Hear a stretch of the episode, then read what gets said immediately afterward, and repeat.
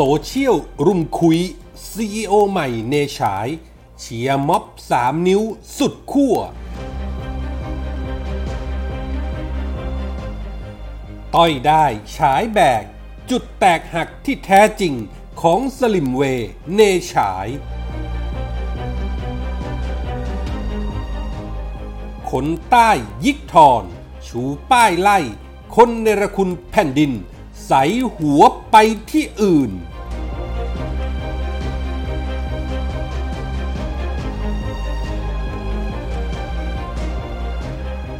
สวัสดีครับ ขอต้อนรับทุกท่านเข้าสู่ MGR Podcast ครับ ผมเกษตรชนะเสรีชัยรับหน้าที่ดำเนินรายการครับ วันนี้ผมมีคอลัมน์ข่าวปนคนคนปนข่าวประจำวันพฤหัสบดีที่ 12 พฤศจิกายน พุทธศักราช 2563 มาฝากกันครับ เริ่มกันที่เรื่องแรกครับ ว่าด้วยการเปลี่ยนแปลงที่ Nation TV ยุคเนฉายเมื่อเก่าไปก็ใหม่มา ภายหลังจากการทยอยลาออกของพิธีกรผู้ประกาศข่าวดาวดัง อย่างเจ๊ปองอัญชลีภัยริรักษ์และสันติสุขมรงศรี ตามด้วยคนเก่าแก่ระดับตำนานของช่องอย่างกนกรัฐวงศกุล และคู่หูธีระธัญภัยบูรณ์ซึ่งเป็นผลมาจากการปรับโทนข่าวตามความต้องการของฉายบุญนาคประธานเนชั่น โดยหันไปทาบทามอดิศักดิ์ลิมปรุ่งพัฒนกิจ อดีต CEO หรือประธานเจ้าที่บริหาร บริษัท Nation Broadcasting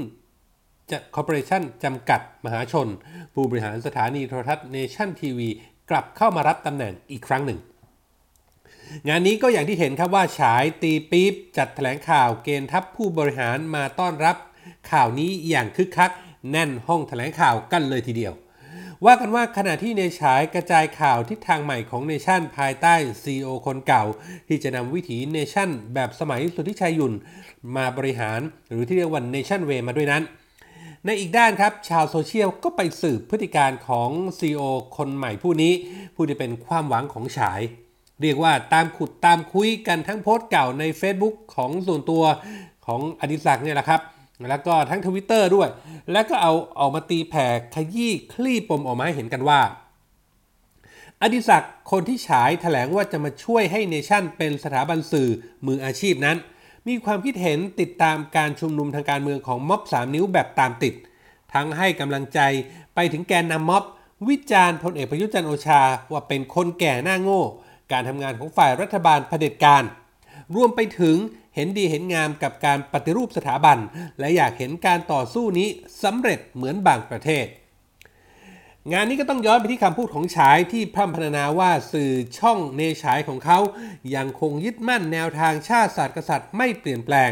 ไม่เทกลุ่มที่ไม่เห็นด้วยกับการชุมนุม และออกมาสนับสนุนอย่างสถาบันนั้นอย่างแน่นอน จะทำยังไงล่ะครับ คราวนี้ นาทีนี้ฉายเสมือนหนีจากสื่อสลิม กลับมาเจอ CEO คนใหม่ ที่เชียร์ม็อบ 3 นิ้วแบบสุดลิ่มที่ประตู ประเภทสุดติ่งกระดิ่งแมวแบบนี้ จะถือว่าพลาดอย่างแรงหรือเปล่า Nation Way ที่ได้ที่หวังจะได้กลายเป็น 3 นิ้วเว งานนี้ดูไม่จืดจริง ๆ ครับ คุณผู้ชม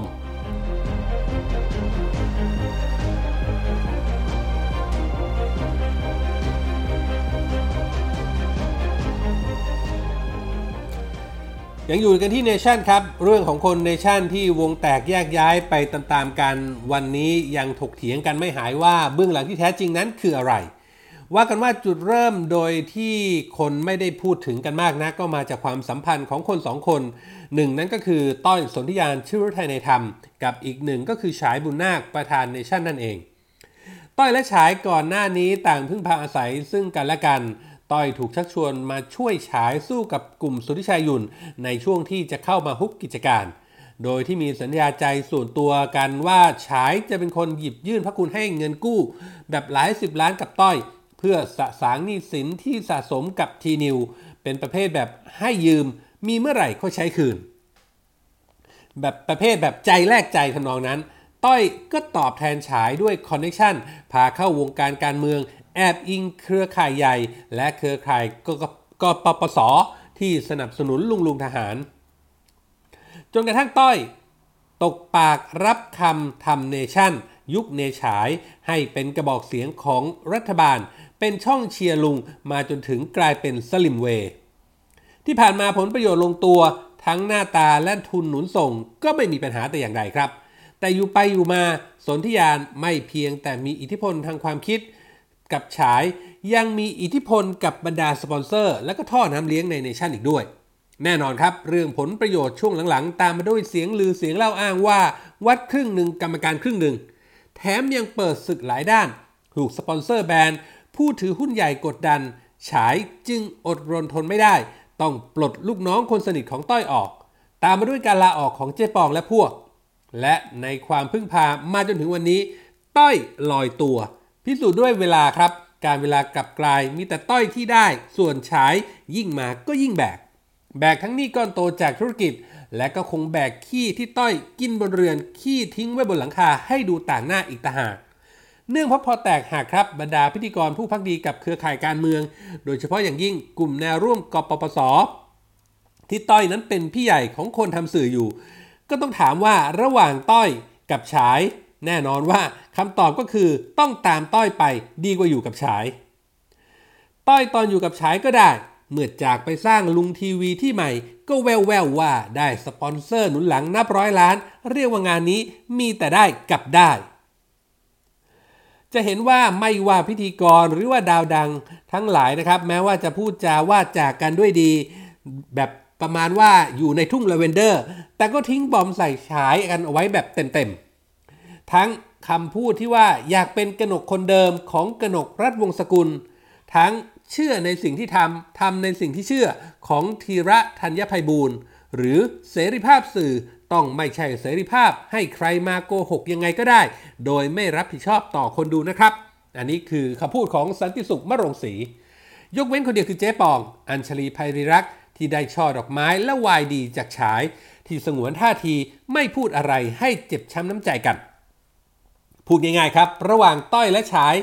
แรกสองคนคบหากันมาด้วยผลประโยชน์ เมื่อถึงคราวขัดแย้งแตกหักก็ไม่มีเรื่องอื่น นอกจากผลประโยชน์เช่นกัน ที่ฉายโดนครั้งนี้ก็คงต้องบอกว่าไม่ต่างจากกงกรรมกงเกวียน เวรกรรมจากการกระทำในอดีต ที่เล่นหุ้นหวือหวา หรือเปล่าอันนี้ไม่ทราบได้ แต่ที่แน่ๆเอวังของสลิมเวก็มีด้วยประการละชนี้ครับ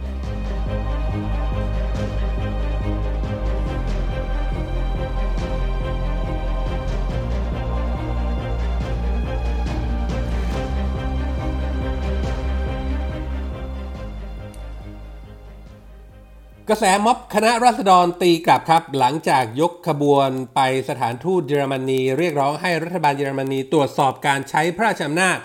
ตามมาด้วยการเคลื่อนขบวนฝ่าแนวกั้นของตำรวจเพื่อไปส่งจดหมายที่สำนักพระราชวัง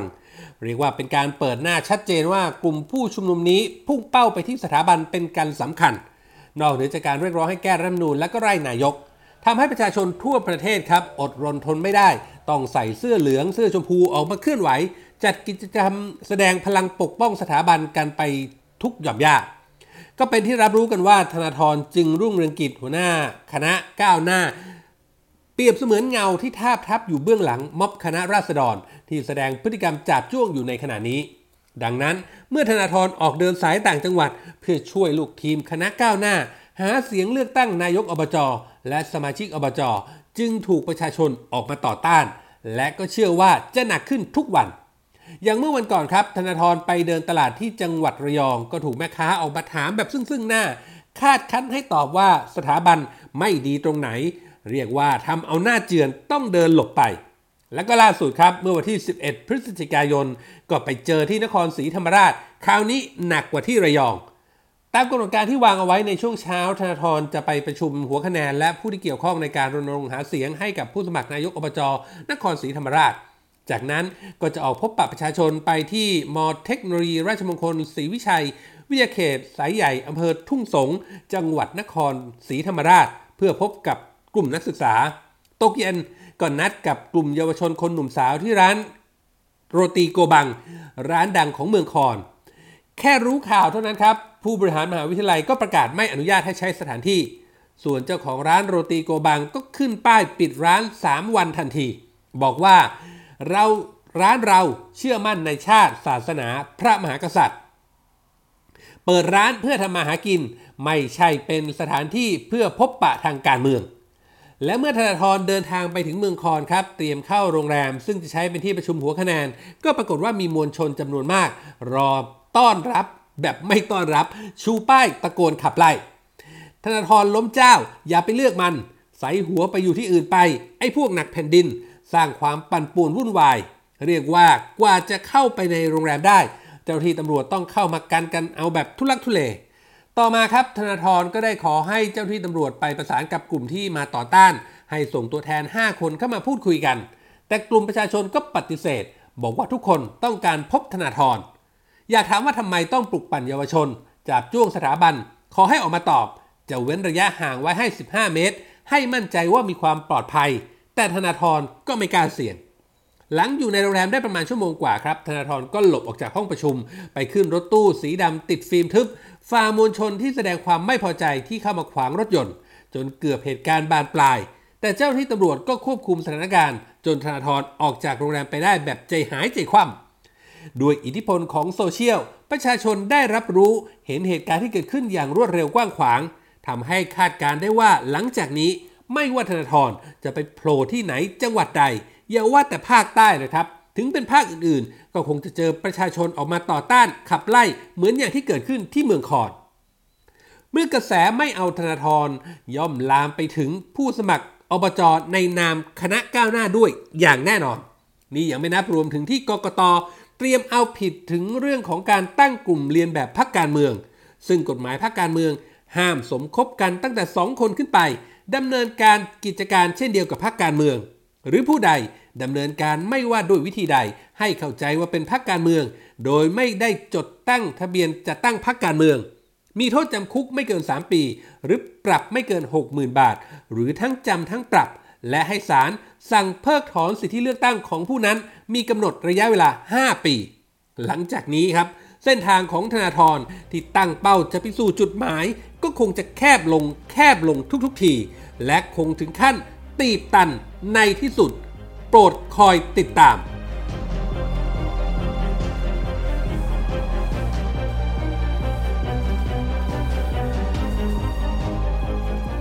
นี่คือเรื่องราวที่ผมนำมาฝากกันจากคอลัมน์ข่าวคนคนคนปนข่าว จากเว็บไซต์ผู้จัดการออนไลน์นะครับคุณผู้ฟังสามารถเข้าไปอ่านเพิ่มเติมได้ในเว็บไซต์ของเราครับ mgronline.com หรือเว็บไซต์ผู้จัดการออนไลน์ที่รู้จักกันเป็นอย่างดีนะครับ นอกเหนือไปจากข่าวสารสถานการณ์ที่เราอัปเดตให้อ่านกันตลอด 24 ชั่วโมงแล้วนะครับ ยังมีบทความบทวิเคราะห์ และก็คลิปข่าวที่น่าสนใจในทุกๆหมวดข่าวให้ได้เลือกรับชมกันด้วย และถ้าหากคุณผู้ฟังคุณผู้ชมมีข้อแนะนำติชมประการใดทิ้งคอมเมนต์ไว้ได้ในท้ายข่าวนะครับ หรือถ้ามีโดยตรงถึงพอดแคสต์ของเรานะครับ ก็ search หา MTR Podcast ได้ทันทีครับ ทุกคอมเมนต์ทุกความเห็นจะเป็นกำลังเป็นแรงใจให้พวกเรานำไปปรับปรุงพัฒนาผลงานให้ออกมาเป็นที่ถูกต้องตรงใจคุณผู้ฟังมากที่สุดครับ วันนี้หมดเวลาแล้วครับ ขอบพระคุณทุกท่านที่ติดตาม ผมเกษตรชนะเสรีชัยลาไปก่อน พบกันใหม่โอกาสหน้า สวัสดีครับ